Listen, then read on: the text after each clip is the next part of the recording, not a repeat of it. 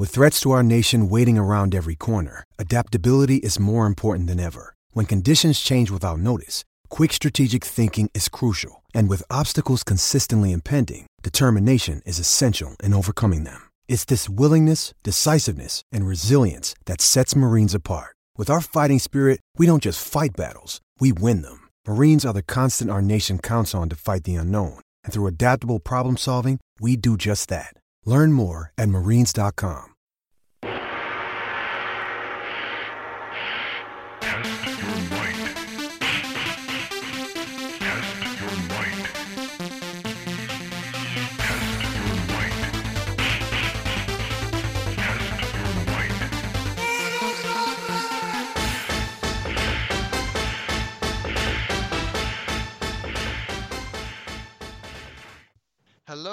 welcome to Face Off. Today we'll be discussing Liverpool's recent 2 0 win over Chelsea at Stamford Bridge.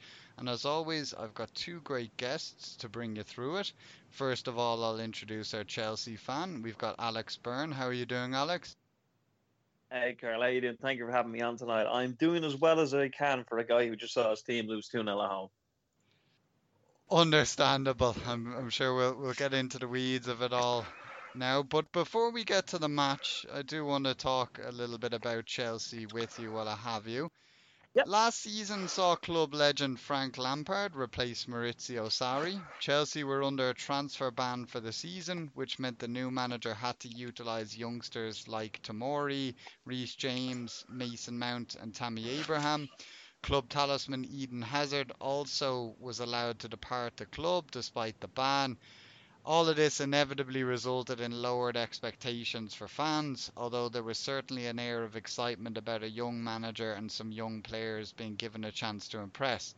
A 7 1 aggregate crushing defeat to Bayern Munich in the last 16 of the Champions League was a harsh reminder that things will take time, but the club did manage a top four finish and a run to the FA Cup final. How would you assess Lampard's first season in charge, and do you feel he's the right man to take you forward? In terms of his first season, I think it was kind of the perfect storm when he took over because when he was became Derby manager, I said I'd love to see him as the Chelsea boss one day. I didn't think it'd be so soon, but as Frank said himself, with Sarri was sacked, at Chelsea approached him. How's he going to say no to his dream job? But I think in terms of the transfer ban and with Hazard leaving, it kind of created like the perfect storm in the sense that, as you touched on there, there were lowered expectations. So it was kind of there wasn't as much pressure on him as there might have been kind of other managers. I think that considering it was his first season in the top flight, and it was you know obviously a massive step up from Derby County in terms of you know the expectation. I think he did a remarkable job considering how he blooded through the youth. And he kind of introduced kind of the fresh face to the team. And in terms of the top four finish, I couldn't believe it. Like when the finish, when the season started, I was saying, I take a top six with the way things are going. I didn't expect anything at all. So I think he did an amazing job in his first season. I know one or two people claim that, you know, well, the team the season before finished third, but you know, to me that doesn't matter. As you said, we lost our star player and it's his first season in the top flight. I think it's a remarkable job and I absolutely do think he's the right man for the job. However, I do accept that this season there's a lot more pressure on him to do better.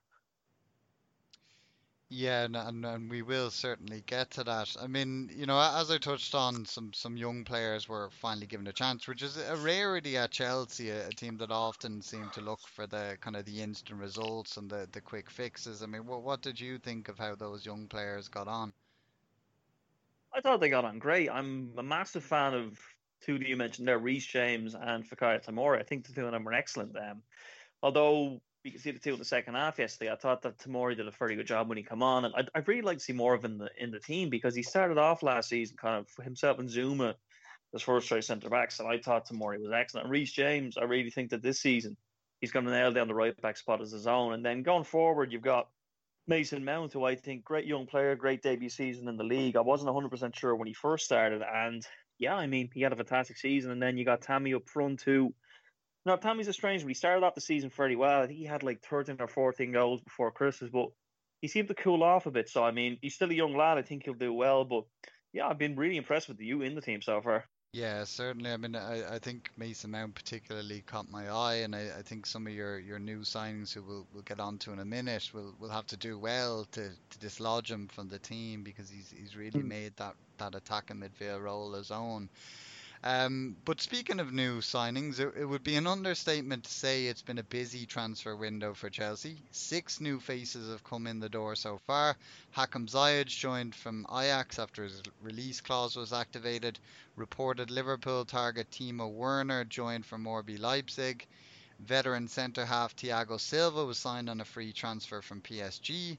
Malang Sarr also joined on a free transfer from OGC Nice and Ben Chilwell was signed from Leicester. It do, and it doesn't hmm. seem that the club are quite done yet, with goalkeeper Edouard Mendy reportedly on the verge of joining from Rennes, and a defensive midfielder apparently in their sights as well. Obviously, all these new arrivals have your fan base excited and have lifted expectations for the season. But do you feel that with so many new arrivals, many of which are younger players arriving from other leagues, that a degree of patience is needed? What do you feel the aim for the coming season is, given the notable expenditure? I think the aim for the coming season is it's kind of a strange one because if you spend over 200 million in the transfer window, you know, straight away you think you have to challenge for the league title. But as we've seen the past couple of seasons, especially, uh, particularly in 2019, when yourselves finished second on, I think it was like 97 points. Like the standard of points you need to get, the amount of points you need to get to win the league increases every season. So it, we do have to take a bit of patience. We've seen Havertz struggle in his first couple of games. It does take a while for people to settle, but if you are going to mount the title challenge that you probably should have to spend a 200 million there's no room kind of for that kind of patience you know you could get the squad set in november but by then somebody could be about 20 points clear of you as we've seen in the past couple of seasons so i mean i am excited by the players particularly Hakim Ziyech. I saw him for Ajax last year. I was at the game at Stamford Bridge when it finished 4 all, and I thought, phenomenal player. So it was unfortunate that he's injured to start the season off, but I can't wait to see him go. I mean, Werner looks pretty sharp as well, and I think it is an exciting prospect for us because you know it's the first time in a long time. It's almost as if Abramovich is his first couple of seasons again. We were just throwing around money for fun.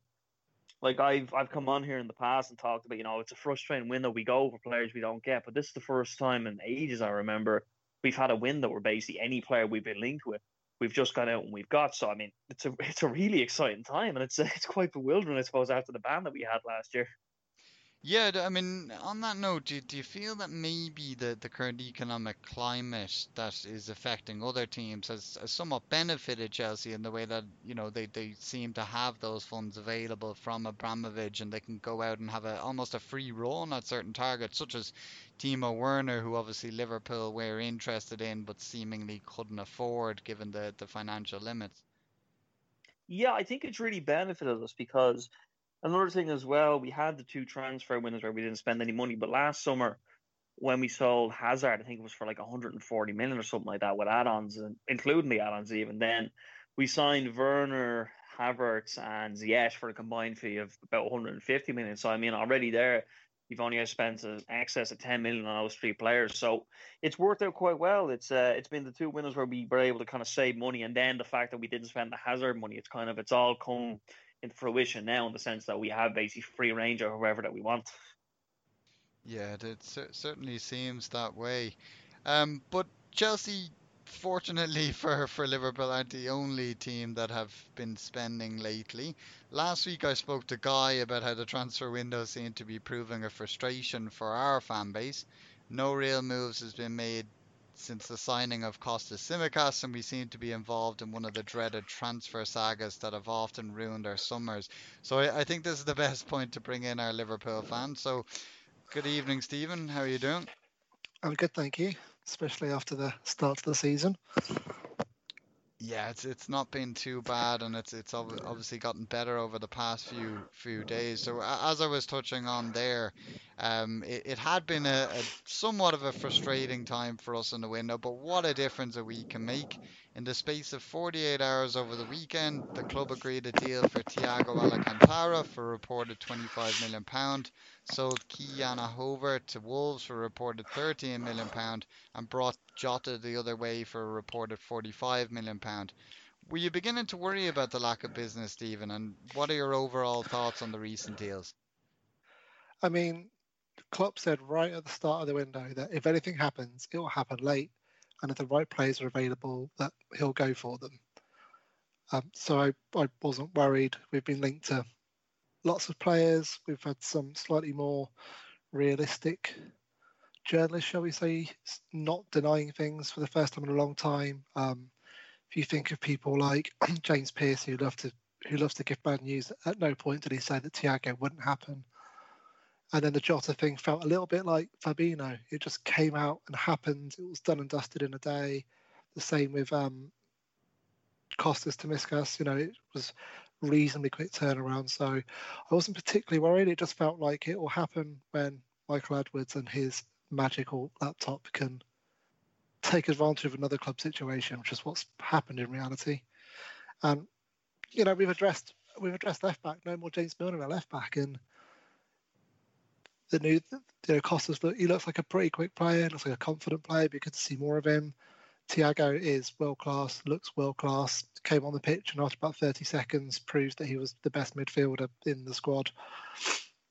And Jota looks like an exciting player. Um, I think it was Sam T tweeted one of his lovely little videos and heat maps of all of his goals shortly afterwards, and they're all pretty much at the back post from the left. So he's going to get bucket loads the way we play. So I think they're all really good signings. I think they all feel a need, and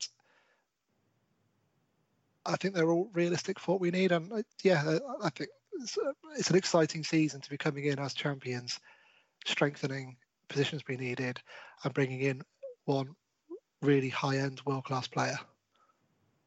Yeah, certainly agreed that. I, I think it's it's clear the lift that Thiago has given the, the fan base, and he's likely have given somewhat of a similar lift to the to the team as well, and that that's always a welcome sight. And I think, like, as you touched on, the the Jota signing seemed to, to come out of nowhere. I mean, we, we had been linked with Ismaila Sarr in recent weeks, and you know it was kind of a the talk was it's a signing that'll happen if the the right fee can be agreed and we can generate the, the money from sales. But then Jota seemed to be, you know, one minute he's left out of the Wolves squad and then the next day he's signing for Liverpool. It, it was such a, a crazy turnaround and it, it's a player I, I hadn't really thought about myself, but now looking back it makes a lot of sense as you said like he the, the way he plays and also the way he's quite at home on the left, that's that's often a, a position we've struggled to, to fill with, with Origi kind of offering little more than a, a willing runner on that side.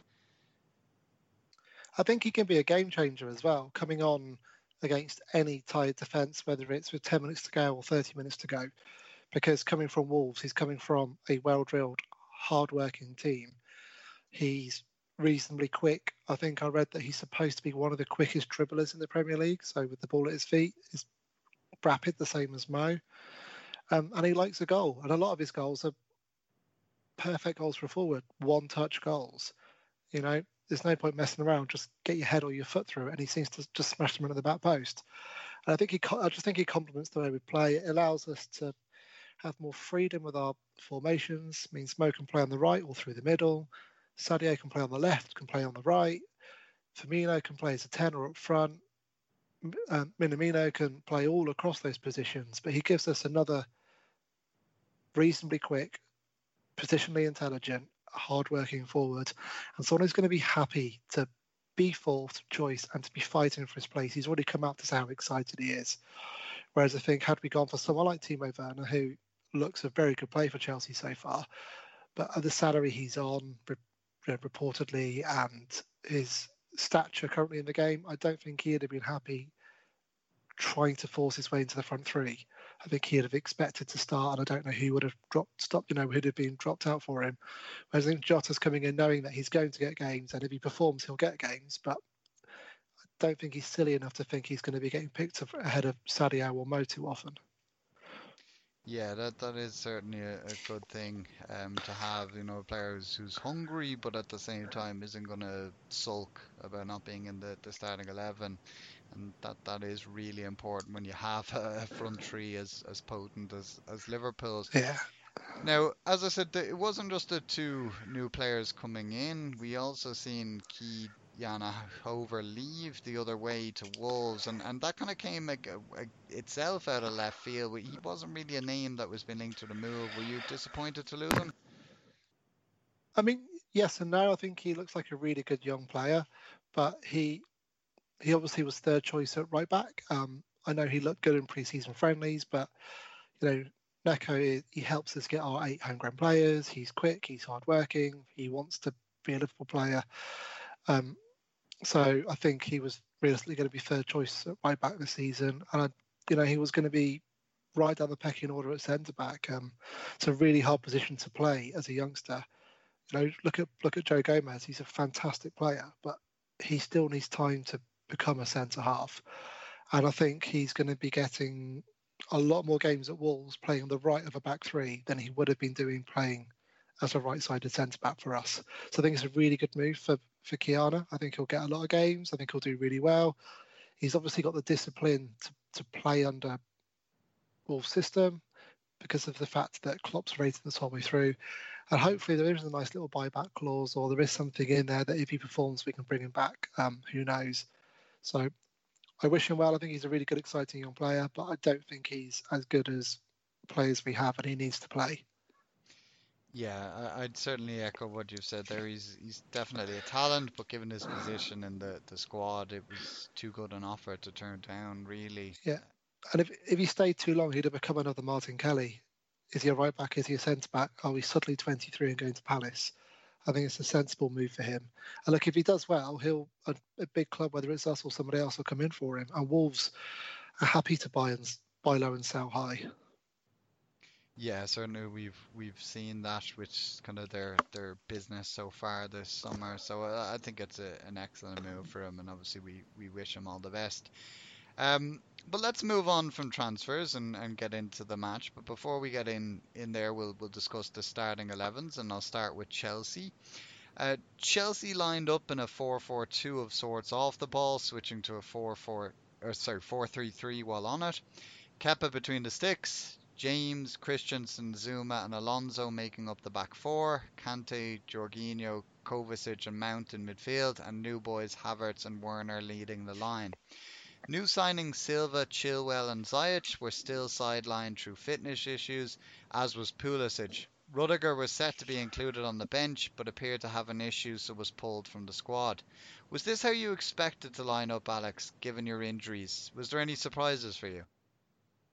To be honest, um, I was talking before the game. I really expect us to go with a back three. I kind of I saw us use the back three last season, kind of good effect against, I suppose, a tougher opposition. I thought, given the actual injuries that we had, like the fact that you know we didn't have, I suppose, any natural, for want of a better word, wingers up the top. I thought that a back three would have worked. We would have had the wing backs, I think, creating a bit more width. I always say that Alonso is uh, a lot more effective as a wing back than as a full back. But um, look, I mean, I really thought that that would have been a better option, providing the width there. But it seemed that, yeah, we were defensive. We showed Liverpool, so we had to be defensive. Liverpool so much of the ball, but it seemed that when we were attacking, the only outlet was Timo Werner. So, like every time we got the ball to attack, it was give the ball to Werner. But Fabinho appeared to be man marking and really did a number on Werner. He did a very good job on him for 90 minutes, and then it was a case of, yeah, I mean I am. I think with Pulisic was a big loss there because at least Pulisic gives you a kind of a couple of options. I think himself and Werner be a very good link up there. And yeah, like I mean, the lineup was, I suppose, is the best Frank could do with the injuries. I personally thought he was going to go a back three, but given, I suppose, the players that missed out, it was the best lineup he could have went with. Yeah, certainly. I mean, it's it's a notable injury list. I mean, if you're talking five players injured any five players, it's it's notable, let alone the some of the big names I mentioned there. So uh, I suppose he, he was he did the best with, with what he had at his disposal. Um, we'll we'll move on to the Liverpool eleven. Uh, Liverpool were forced to make one change from the side that beat Leeds United on the opening day. Both Gomez and Matip had picked up injuries during the week, so Fabinho was drafted in to step in alongside Van Dijk. New signing Thiago was given a spot on the bench. Team in full Alisson, Trent, Fabinho, Van Dijk, Robbo, Henderson, Keita, Gini, Salah, Firmino, Mane. Were you concerned when you realised Fabinho would be starting in defence, Steve? Also, were you surprised to see Thiago included in the squad given how, how little time he'd had with the team? And were there any other surprises for you? No, I mean, once I realised Matip and Gomez were out, wasn't surprised to see Fabinho there, and I wasn't particularly worried. Um, he's such an assured, sensible player, and I felt like we'd probably have quite a lot of the ball against that particular Chelsea lineup. Um, it felt like they lacked a bit of width. Uh, Havertz and Werner have got a lot of adapting to do. Um, probably the minority, but I don't really rate Mason Mount all that much. I think he was great at Derby. I think he's average in the Premier League. So I kind of felt like we'd have a good amount of possession. And to me, Fabinho has got the physicality to play at centre half. He was playing alongside Van Dijk. Um, and his passing range, I thought, would be useful to us. He wouldn't do anything stupid. And the way we like to step up to win the ball back and we play a very high line, I knew that as a you know, as a defensive midfielder, he'd be able to pick the ball up. But I also knew that he had the pace to get back if we needed it. So I wasn't particularly worried. Um, also, seeing Hendo back as a six was a relief in a lot of ways. Obviously, I feel like he's probably the second or third choice player to play that position now. But when he plays as an eight, I find he gets in. It feels like he gets in Trent's way, and he limits Trent because they want to take up similar positions. So seeing him back as a six in front of that in front of that back four, and again with that Chelsea midfield, I wasn't too worried. My concern with Hendo was how many minutes we would get, and with Thiago on the bench, I was I was hopeful that they would be they would play half each, and that's obviously what happened. And obviously the rest of the team picks itself. Gini is an unsung hero. Keita was fantastic at the end of the season last year, and I really think that if he can get a run of fitness and a run of games, we'll start to see the benefit of the player he is. And I, and I do think he's going to really complement Thiago. And I think he'll also complement players like Jota when they're on the pitch. So, and you know, the front three, the front three picks themselves, right? Unless somebody's injured, or we sign Mbappe, which is apparently going to be in L'Equipe tomorrow. Um, no one's getting in front of that front three. So the, the, the team didn't particularly surprise me. I was pleased to see Thiago on the bench and I was pleased to see Minamino getting back on the pitch for a few minutes here and there. Um, and it's kind of the experience, it's kind of the, the lineup and the way we played was what I expected. I think because Chelsea didn't play with a lot of width, did you? You played a lot of centrally minded players. Yeah, I suppose what as Alex touched on, you know, he, he expected maybe the wing backs, but without the, the wing backs with the back four, they, they were a lot very narrow, which I, I think almost suited the, the way we had set up. And obviously that, that was telling in, in how the, the game went. Um, but we'll we'll get into the match now and, and how it played out. Uh, the first half started as it meant to go on, a cagey affair. Chelsea appeared to be setting up with the intention of maintaining their shape and trying to frustrate the visitors. Alex, do you feel the respect shown was a result of lessons learned from the last encounter between the teams, in which they perhaps naively attempted to go toe to toe at Anfield? Yeah, I think it was a fairly like it was a lot of respect shown there. We obviously we, we were the back defending a lot with the ball, which I suppose you had so much of the ball. we had to defend, give them the shape. I think yeah, there was a lot of respect, and you could definitely see, as I said earlier, like Lampard's game plan was, you know, kind of contain, contain, then ball over the top, try and get Fern thrown onto something. But um, yeah, like I mean, I suppose it was was all they could do at the time. I thought at times they were a bit maybe, you know, they were a bit maybe too passive. Like there were certain points where I would, you know, the midfield was on the ball, but they were passing it back to the defence or passing it around the defence to the goalkeeper. I was like, come on, like try and be a bit more positive. So obviously Liverpool, like they're the best team in England. That's where the champions. They deserve the respect, but I thought that it was cautious, but sometimes it was almost too cautious. Like, you know, they weren't willing to take a risk in terms of, you know, they were worried that they would lose the ball and they'd be kind of suffering as a result of that. Yeah, certainly it seemed Werner was a little isolated in the, the few hmm. sites of attack that, that Chelsea had, so I can certainly see where you're coming from on that. Now, there were a couple of kind of half site, uh, half chances, let's say, for the for Kante and Salah early on, but nothing really came of them. But on 14 minutes, Liverpool finally got a proper side of goal when an attempted clearance ricocheted off Henderson and found Salah on the right. He put it towards the near post where Firmino attempted to finish, but his shot was blocked off the line by Christensen. Steve, were you frustrated with how much we were being limited in the final third? No, I've I've I've learned to be patient with this team. Um, we've scored so many goals in the last 15 minutes of games. I just felt like if we just kept kept our shape, kept prodding, kept poking. I didn't feel like the Chelsea team was, apart from maybe hitting us on the break, showed enough to to really worry me. And they they just they didn't look like that they would have the legs in them to hold us back for for the whole game. So it was more a case of being, I think it was a case of being patient and just waiting to see what would happen. On 19 minutes, Salah looked lively again as he drifted inside, but his shot was blocked down. Chelsea countered quickly as Kovacic brought the ball out of defence and his true ball found Werner. Fortunately, the Chelsea striker stalled his run for a split second, which allowed Fabinho and Van Dijk to get back, and Fabinho did we- well to win the ball back. Steve, before the game, people were understandably worried about Fabinho contending with Werner's pace. How important was it that he passed his first test, and how did that contribute to the resulting performance from him? It kind of reminded me of when Fernando went to Chelsea and Agger was playing left back just purposely to play against Torres, and he just first first chance put him in his pocket, and I think the mental battle was pretty much on Fabinho's side from that point onwards. But look, the guy used to be a right back. He's six foot something. He's quick. He's strong. I wasn't particularly worried about Werner getting in through for Fabinho. I was more worried about if we were playing a high line and a ball over the top was played in with defenders on the back foot because he is Werner's ra- is rapid.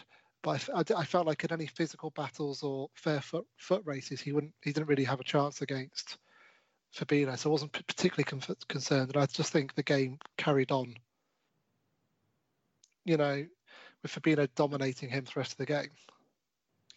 Yeah, he certainly had a good showing, and I mean, even when Werner came off, I, I think he, he still he just took on whoever was put in his way. It was a very commanding performance, and it it kind of fills you with confidence for the season ahead, in which Fabinho might play a, a notable amount of games in that position, given our, our lack of numbers in that area. But don't get me wrong. I think I think Werner had a good game. I think Werner looks like he's going to be a, really good signing for Chelsea. I think he gives them what they need. He's he's got the pace and the confidence and the ability. He can cut in from wide. He can play through the centre. I think he's going to be a really good good signing for for Chelsea. I just felt that two games into Premier League football, this was the time to play Chelsea. This one, this was the time to have an experimental back four. So I wasn't particularly concerned. Werner once again had a side of goal on 32 minutes after a spell of possession from Chelsea resulted in a Fabinho block from an attempted pass by the forward falling kindly for him to run onto. He had Alonso as an option to his left but chose to take it on himself and his shot was wide to the right and appeared to be covered by Alisson. Alex Werner's work rate on the day was commendable and his pace was clearly a threat, but was his decision making questionable at times? I think when it comes to that, like you can see from that game, the game against Brighton, he looks very lively. Like he looks up for it, and as you said, his pace. And I agree with what you guys were saying there. Like the game plan was definitely try and get him in behind Liverpool. Like that was exactly my thinking. And I thought you guys play a high line and try and get him in behind. Um, I think though as a striker, I mean, when you're like that, you know, you're in the country and you kind of have your head up, you you want to impress. He wants to get that shot away. I think, as you were saying, the mental battle as well. I think that you know, any side he got a goal, he was going to aim for it. Alonso you know, he was a good choice down the left, but when you're a striker in that position, you're always going to go in and try and uh, try and take that shot on. I think. Yeah, I suppose when you're you're seeking goals when you're you're starting out at a club, it's it is you can kind of forgive those things. The home team seemed to be enjoying the best spell in the closing five minutes of the half and had another side of goal on 43 minutes when Firmino lost possession in his own half. However, Alonso couldn't direct his header from Mount's cross on goal, with it falling safely into Alisson's hands. Alisson quickly distributed the ball to Henderson, whose quick thinking long ball in behind appeared destined for the feet of Mane, when a panic stricken Christensen hauled him down with a tackle that wouldn't look out of place at Twickenham. Initially, a yellow card was shown, however, following a VAR review, this was revised to red. Steve, this was possibly the first period in the game in which Chelsea's defence pushed up. How impressive was the ball from Henderson to take advantage of that? Also, were you surprised by the ref's initial decision? I was watching it with my um, five month old and my four year old and was finding it very hard not to scream expletives when the yellow card first came out. Um, I think the referee, in, in, in many respects, because VAR seems to be used be used so far this season in a much better way, where he's called the foul, he's pulled the yellow card out because he knows that it's a card offence, and then he's waited for VAR and he's waited for the opportunity to look at the monitor to make the, the decision. Whereas I feel like someone like Mike Dean quite often will just put a red out and worry about it afterwards. So I think he, you know, I think he made the right decision, even though it was frustrating to begin with. Um, the pass from Hendo was delightful, and I think Hendo always, always works hard, and he's a pest, and he's a really important character in the dressing room and a really important player for us. But I do feel like it was probably the one thing he did that was worthwhile in the match was that pass. But it was a cracking pass, and it's the kind of thing he does try and do. And he's got to prove a point hasn't he? Because Thiago is going to do those with his eyes closed to in, into that front four. But as soon as, as soon as that ball went over the top and I saw Mane away, in my head I knew we were going to get a goal, a red card, or a penalty. There was just the way he was going. You could see Christensen was in, instantly struggling, and something was going to go our way somehow. Yeah, certainly. I mean, I, I, I felt if Christensen didn't foul him, Kepa likely would have. So it, it did seem destined for, for some good result to, to Liverpool, be that either a goal or, or a red card. Um, Alex, what's your take on the decision? Frank Lampard didn't seem convinced. Well, to be honest, now when I first saw the yellow card, I mean, even me, a diehard Chelsea fan, I saw it again. I said, "That's a red."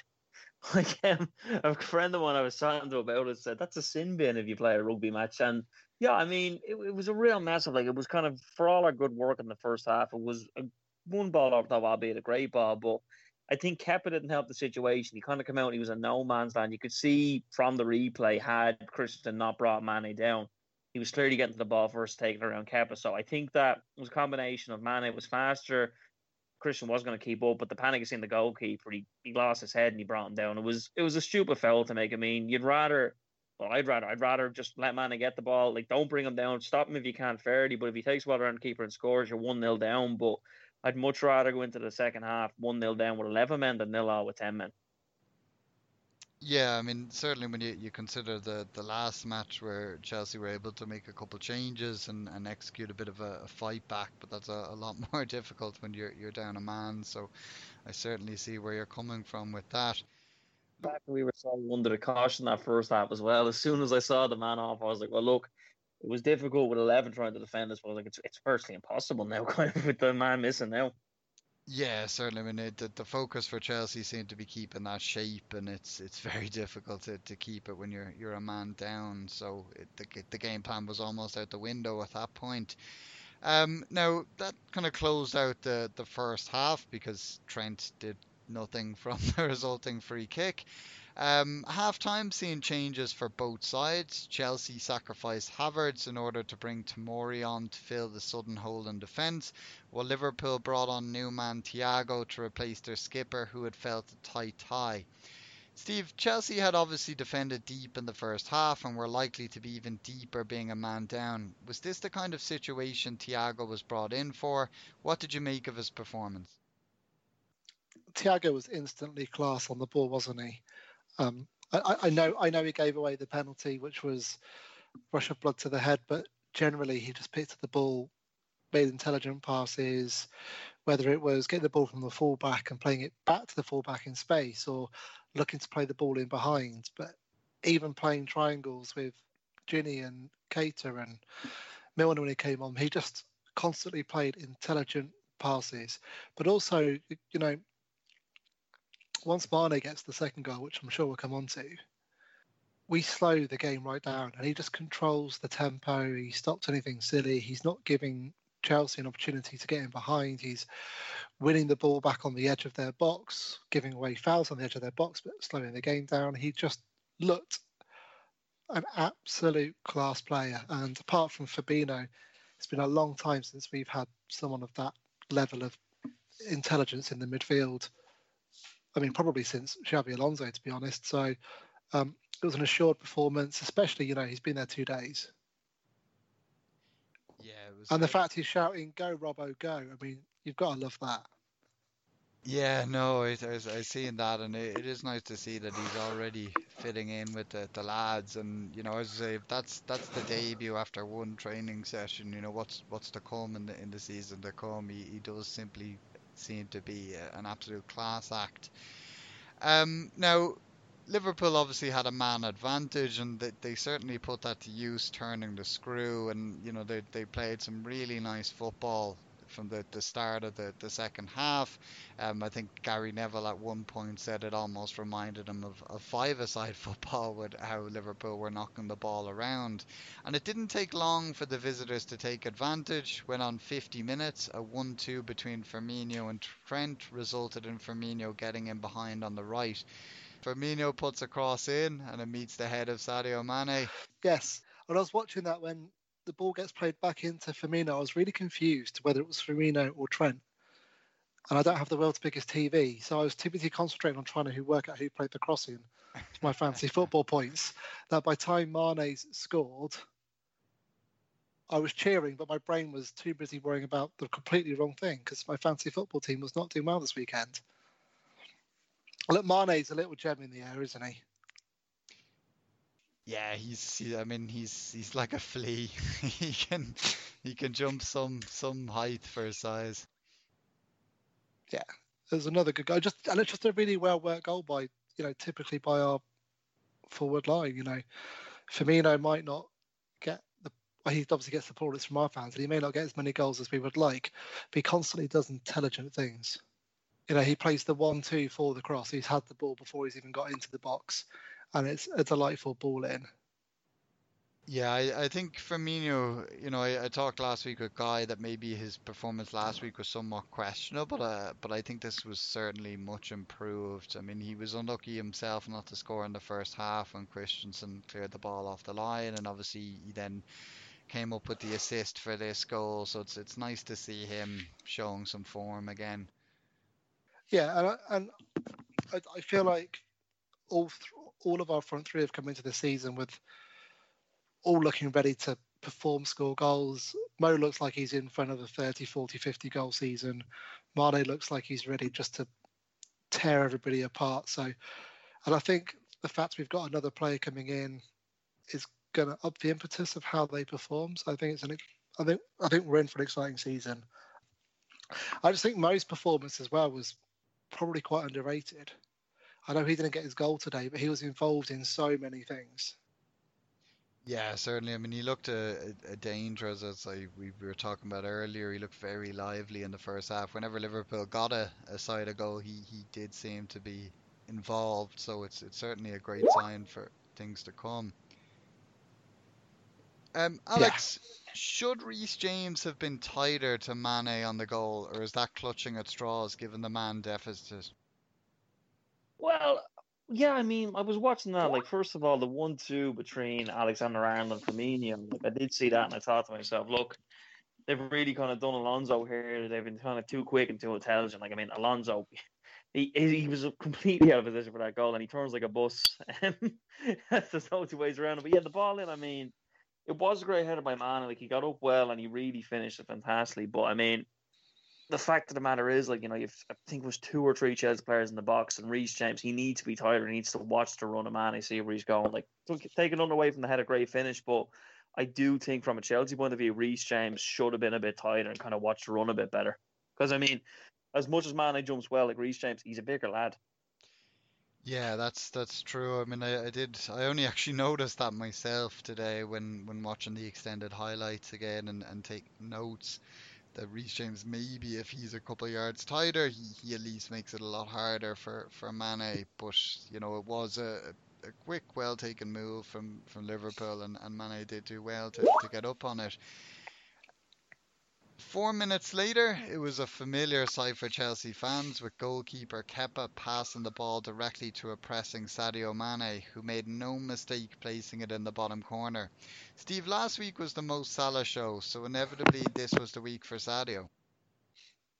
That was the most Sadio goal he could score, wasn't it? Like, he loves to press, he loves to pressure, he loves to get in the face of the opposition. And he looked like a kid who's just walked out of a toy shop when the ball landed at his feet. Um, and I, I would say I feel for Kepa because his head's gone. Poor guy's mentality is shot, but I don't because he's a Chelsea player. I mean, I don't know what else to say. Look, just just just all all game, Mane looked like he was going he was going to score. Um, as I said, Mo was fantastic and was involved in so many things, but it was just it was just one of those games about 20 minutes in where uh, I do wish I'd swapped Mo for Mane in my fancy football team because you just he, he looked like today was his day, and it was. And I'm surprised he didn't pick up his hat trick. Uh, he was just such a typical. I mean, there were two typical goals from him, right? Clever movement for for the cross to nod in a fairly easy finish for the first goal, and just force. Well, did he force Kepa into the mistake, or did, was he just running into the right place as Kepa did something stupid? But Bit either of way, both, maybe. yeah, I don't know what you thought of that, Alex. But either way, it was a the kind of thing you expect Sadio to do. Mm. It was the most. I mean, I think I think even Sash Nakrani said it's the, it was the most Sadio goal we'll see all season. Yeah, like I mean, he did well to follow in. You can see he gave the ball when he was annoyed, so he chased it up. But I mean, uh, like Kepa, it's it's one of he takes far too long to clear that ball. And the pass he plays, like he, rather than try and clear it out left or even do something else, you see he kind of plays a not think a very nonchalant pedestrian pass forward, which Manny intercepts very well and finishes. But I mean, I've watched, like I mentioned earlier, I watched Chelsea play the ball across the back a lot. Kept he, he takes his time with this, and I've always said one of these days he's going to get caught out with it. It just so happened it was against Mane in that game. But I mean, look, in terms of Kepa, it's just what can I say? It's just not worth out for him. Like he's our most expensive goalkeeper ever, and then it's just the case of it just it hasn't worked out. His confidence is shot. But to be honest with you, like normally I try and support a Chelsea player and say this and that, but ever since that League Cup final thing with Sarri, I'm just like I, I can't respect the guy. Yeah, I mean, what what has happened with, with Kepa? Because he was a very a, he is a talented goalkeeper, and I mean, I, I, I, I draw some parallels to Karius for, for Liverpool, who who I also still feel is a talented goalkeeper, but I, I just think that you know, may- maybe when you make a, one or two big mistakes, or you make kind of a collection of small mistakes, and the, the fans get on your back, and uh, especially with the modern game with, with social media, there, there's a lot of pressure on players, and particularly on, you know, when you're a younger player like like Kepa is. Do, do you feel maybe that's that's played a, a part in it, you know, ra- rather than it just being down to, to a lack of ability?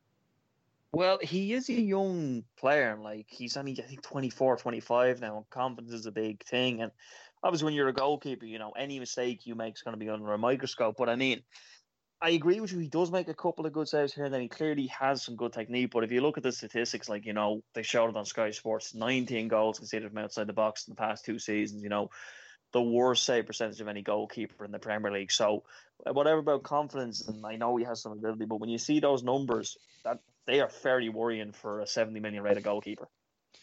Yeah, certainly. And I mean, on, that note, how massive is it that you've seemingly gotten a new keeper in? I think it's important. Like, I mean, I don't know much about Edouard Mendy. Like, I've heard good things about Petr Cech has kind of recommended him from Rennes, which can only be a good thing where we signed him from. So, I mean, I suppose without the risk of sounding smart, I always say anything's an improvement on Kepa. But um, hopefully, um, like look, I really hope it's a goalkeeper that we need. He seems like a young lad, and hopefully he can do well. And I really think that's another thing with Kepa. Like when I saw him playing yesterday, I was thinking it's a mistake straight off the bat because you know he's a goalkeeper. He knows he's not going to be the number one when this fella comes in, and also he doesn't. I suppose know where his future lies with Chelsea. If this is the end for him, if he's out the door and Caballero and Mendy are the new options, he doesn't know. So you got to take that factor in as well. His head's probably all over the place, thinking, "Is this my last game for Chelsea?" And then stuff that he's had to do doing there really doesn't help his case. Yeah, certainly. So I mean, before the game, you said to me that you, you would you would have started Caballero. Yeah, I I would. you, you weren't proven wrong on that. Mm. Like, I mean, there was a period last season where like Caballero came in. Like, I like Caballero; he's been a good goalkeeper throughout the year, especially on penalties and stuff. But I mean, he's 38 years old. I mean, you know, if you look at the top teams in the world, you know, you've got yourselves with Alisson between the six. You know, you've got Munich with Neuer between the sticks. Like, then as soon as you see kind of Chelsea with you know Caballero between the six, you're thinking, all right, that's the old Man City backup keeper. No, I, I like Caballero, but he's not what you think when you think, you know, top goalkeeper. You need, as you guys have proven when you went from Karius Alisson, that top goalkeeper really takes you to the next level. But moving on with the match, the, the first 20 minutes of the second half saw Liverpool casually popping the ball around as if it was a training session. Perhaps a little more ur- urgency might have seen more goals as Chelsea appeared to be there for the taking. I mean, in, in that period, Steve, were you, were you desperate for, for Liverpool to get the third goal and put it to bed, or, or again, were you still feeling patient and, and confident that we'd see it through? I mean, I, I don't see any point with these club teams in clamouring for five, six, seven goals the way City go for people. It seems to be that once we feel we've got the game under control and we've won the game, we slow the pace of the game down. You know, people's people aren't sprinting as much. They're not putting themselves into positions where they could make a mistake or pick up an injury. It feels like we manage games, and it's something Liverpool haven't done for 30 years right? Apart from last season. So I've become quite a pragmatic Liverpool fan. You know, from really excited about the heavy metal football to I really I, I loved the mad Leeds game a couple of weeks ago and the Dortmund game and a few seasons ago and the game against Barca. I love all those mad games, but I've come to you know I've come to accept that when we feel we're in control, we're up against ten men. Chelsea weren't particularly worrying us, so let's just slow the game down, keep the ball, keep cycling it, wait for them to make a mistake, because that's where our goals came from was effectively mistakes, you know, from Alonso and Kepa. So though, though I would have loved to see us go for the throat, it never looked like we were going to. So there's no point holding out for it with this team. Yeah, I mean, I've seen some people um, kind of describe it as almost like an arrogant winning performance by, by Liverpool, and you can certainly see where, where they're coming from. It was almost like they, they didn't need to be in top gear to see this result out. Yeah, and look, we're we're playing one of our key players out of position, and he's having a very good game. We're bringing in Thiago for his first game. We're bringing in Minamino in for a few more minutes. There's, I think sometimes you just got to manage the game, right? You just got to accept the result. And had Chelsea scored, I think you would have seen us up the tempo again, but they didn't, so we didn't need to. Yeah, I mean, why why waste energy when you don't need to? At the end of the day, I think it, you could you can put it that simply, really. Um, a change saw Milner on for Keita, and the visitors dropped their tempo notably. This release in pressure allowed Chelsea to get a side of goal on 67 minutes when a nice passage of play resulted in a shot from Mount going just over. On 73 minutes, another long ball to Werner found him in a good position. He drifted into the box apace and appeared to be felled by Thiago, with the referee pointing to the spot. On second look, it appeared that Thiago had pulled back and Werner had exaggerated contact somewhat. Fortunately for the visitors, Alisson was able to save the resulting penalty from Jorginho. Alex, the Jorginho special has finally found out. Is this the moment where you accept it simply wasn't your day? Yeah, I mean, it was a strange one. Although Jorginho hadn't, like, that was his first penalty miss for Chelsea. When he stepped up, which I had a weird feeling. I was like, you know, there was no kind of all right buzz about you normally get with a penalty. It was kind of like all right, a penalty, and I just I never felt confident he would finish for some reason, despite the fact that he hadn't scored before. I just didn't feel confident. And then as soon as Alisson saves it, I'm just looking, as you say, going, look, this this just isn't going to happen. Like even a two one you never know what's going to happen. You know, if we had gotten a goal back, I would have been like, all right, well, look, let's see how this plays out. But as soon as that's missed, you're like, well, look, I mean, if we can't score this, then it's just, you know, as you said, it's just not going to be our day. I can certainly see where you're coming from there. And I mean, was it a penalty for you? I think it was like I mean I think there was a slight contact. I don't know whether he went down or whether it was enough to knock him off balance. But I suppose the referee had a look, the VAR had a look, and they seen something. I, I thought might have been slight contact myself. So yeah, look, I think it was a penalty. I mean, it, it's one of those. It can go either way sometimes. And Steve, finally Alisson saves a penalty. How important is that for a keeper that appeared to be a little off colour of late? Do you know what? As silly as it sounds, because it was our new superstar making the foul, because the commentators could not stop talking about how Jorginho hasn't missed a penalty and how good he is at penalties. And he's a brilliant penalty taker. I kind of just sat back in my sofa. I, I literally I t- turned to my kids and went, "He's saving this." It was just one of those really weird moments where I just it, it just felt like it was this was the penalty he was going to save. And yes, he definitely needed it. But he's he's such a beast. He's so confident. You give him half an inch and he's taking a mile. So I particularly enjoyed how um, the commentators were, were were making sure that his feet were on the line after De Gea. Yeah, I mean the, the the world we live in now with, with football, where you know you, you can't celebrate a, a penalty save until you make sure your keeper's feet are on the line. Um, it, it is a strange one, but hit- those feet were most definitely on the, the line. And, and sticking with Alisson, I mean, um, on 84 minutes, you know, there was a rare Chelsea counter after Liverpool had once again taken charge of the match. And substitute Tammy Abraham found himself in a promising position, but his shot was well saved by Alisson, and he just seemed reinvigorated watching him make that save. Like the, the, the penalty just seemed to have made all the difference for him. Yeah, he looked like his big, beautiful self again, didn't he? And even the save, the ball dropped to one of our defenders to smash it clear rather than into the path of a Chelsea player, which is what would have happened to Karius or Miggs or Reina or basically everybody since about Grobbelaar.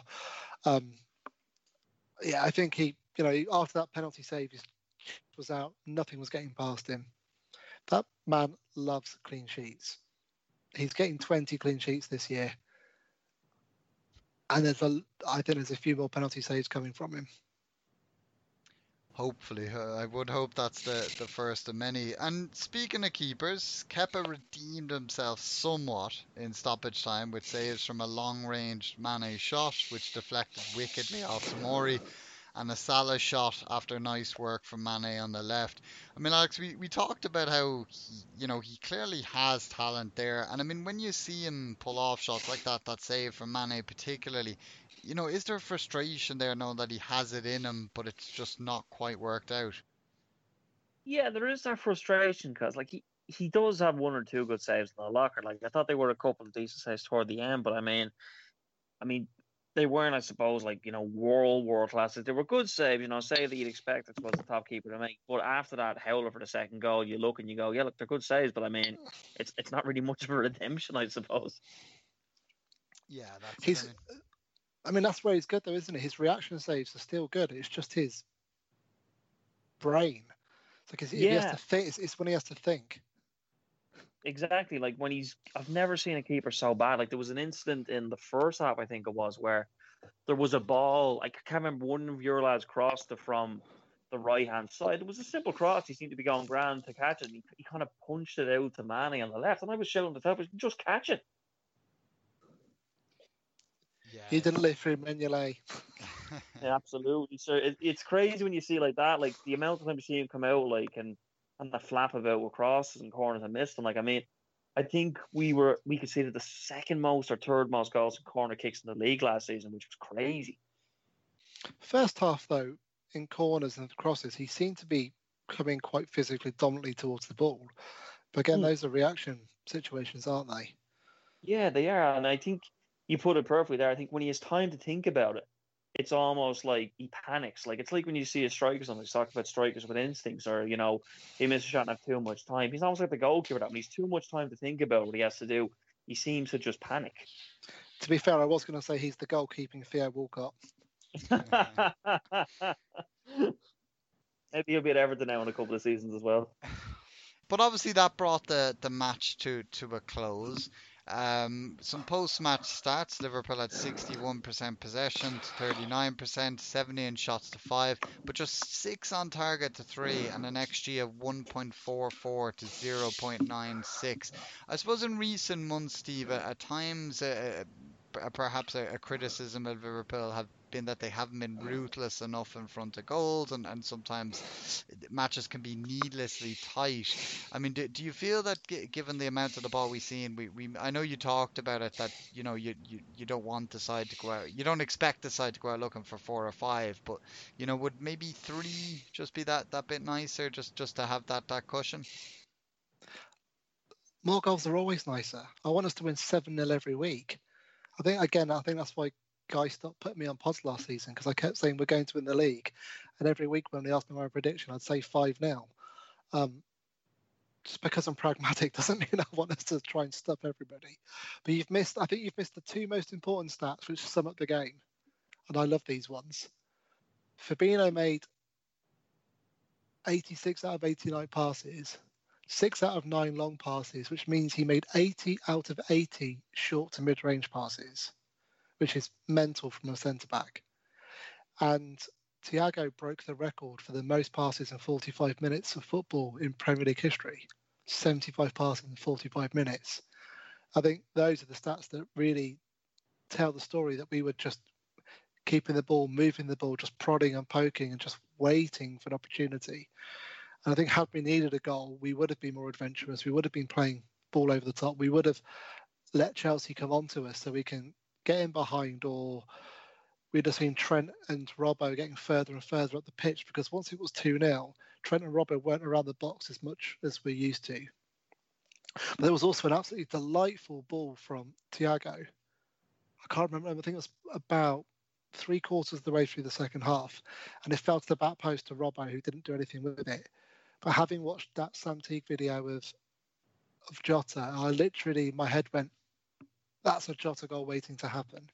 So I think I think depending on the players on the pitch and the situation, I think if we're going up against a, a you know, a, a West Brom or a West Ham, we'll go for the throat and go for seven. But we're playing Chelsea. The, I know you, they had injuries. I know they were down to ten men, but and I know we don't like them. But you have to give respect to the fact that they're a top floor team with some game-changing players on the pitch.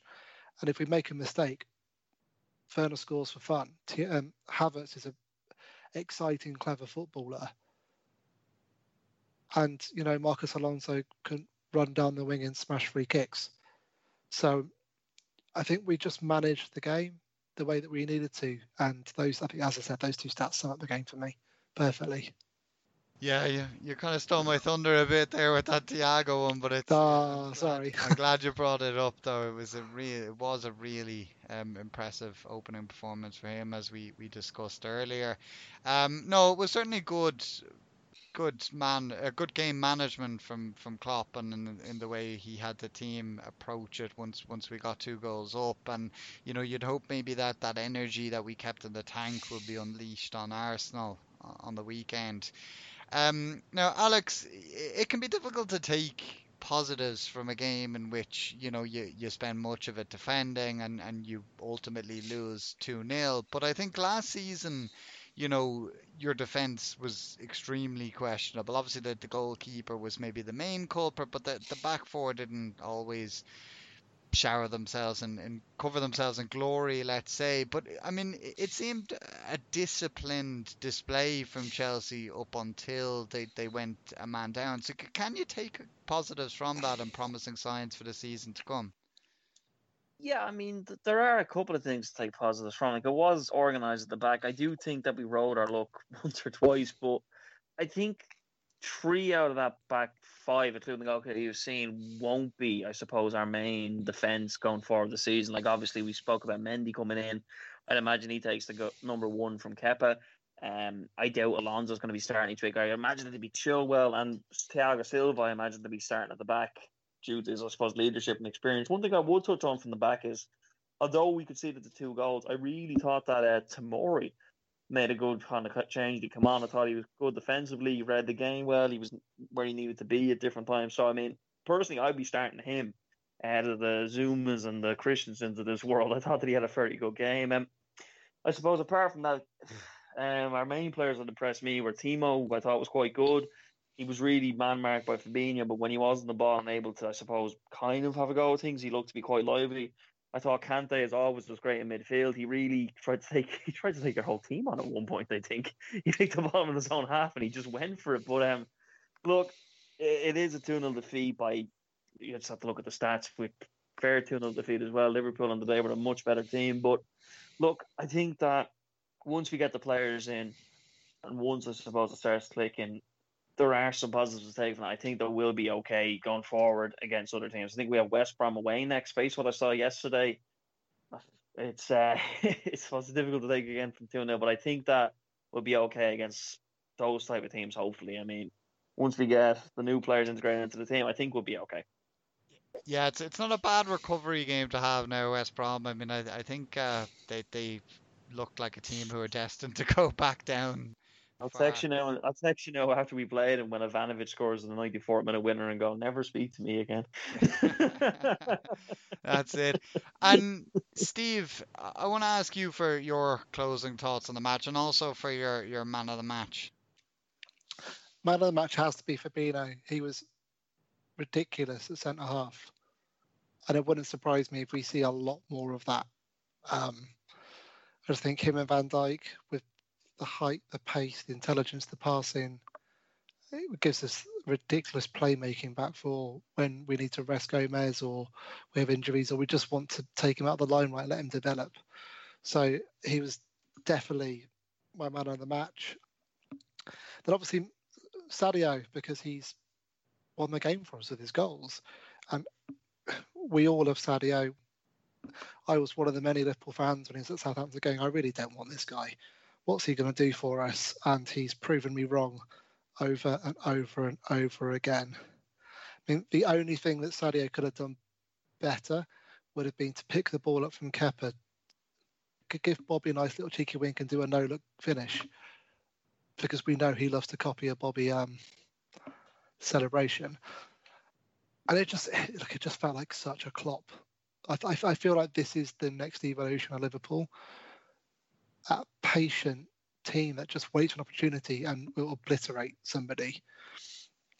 And there's, I, I feel like we've got a game coming up soon where someone's going to make some silly decision with their formation or with their players, or we're going to smash them on 5 0 without even getting out of first gear.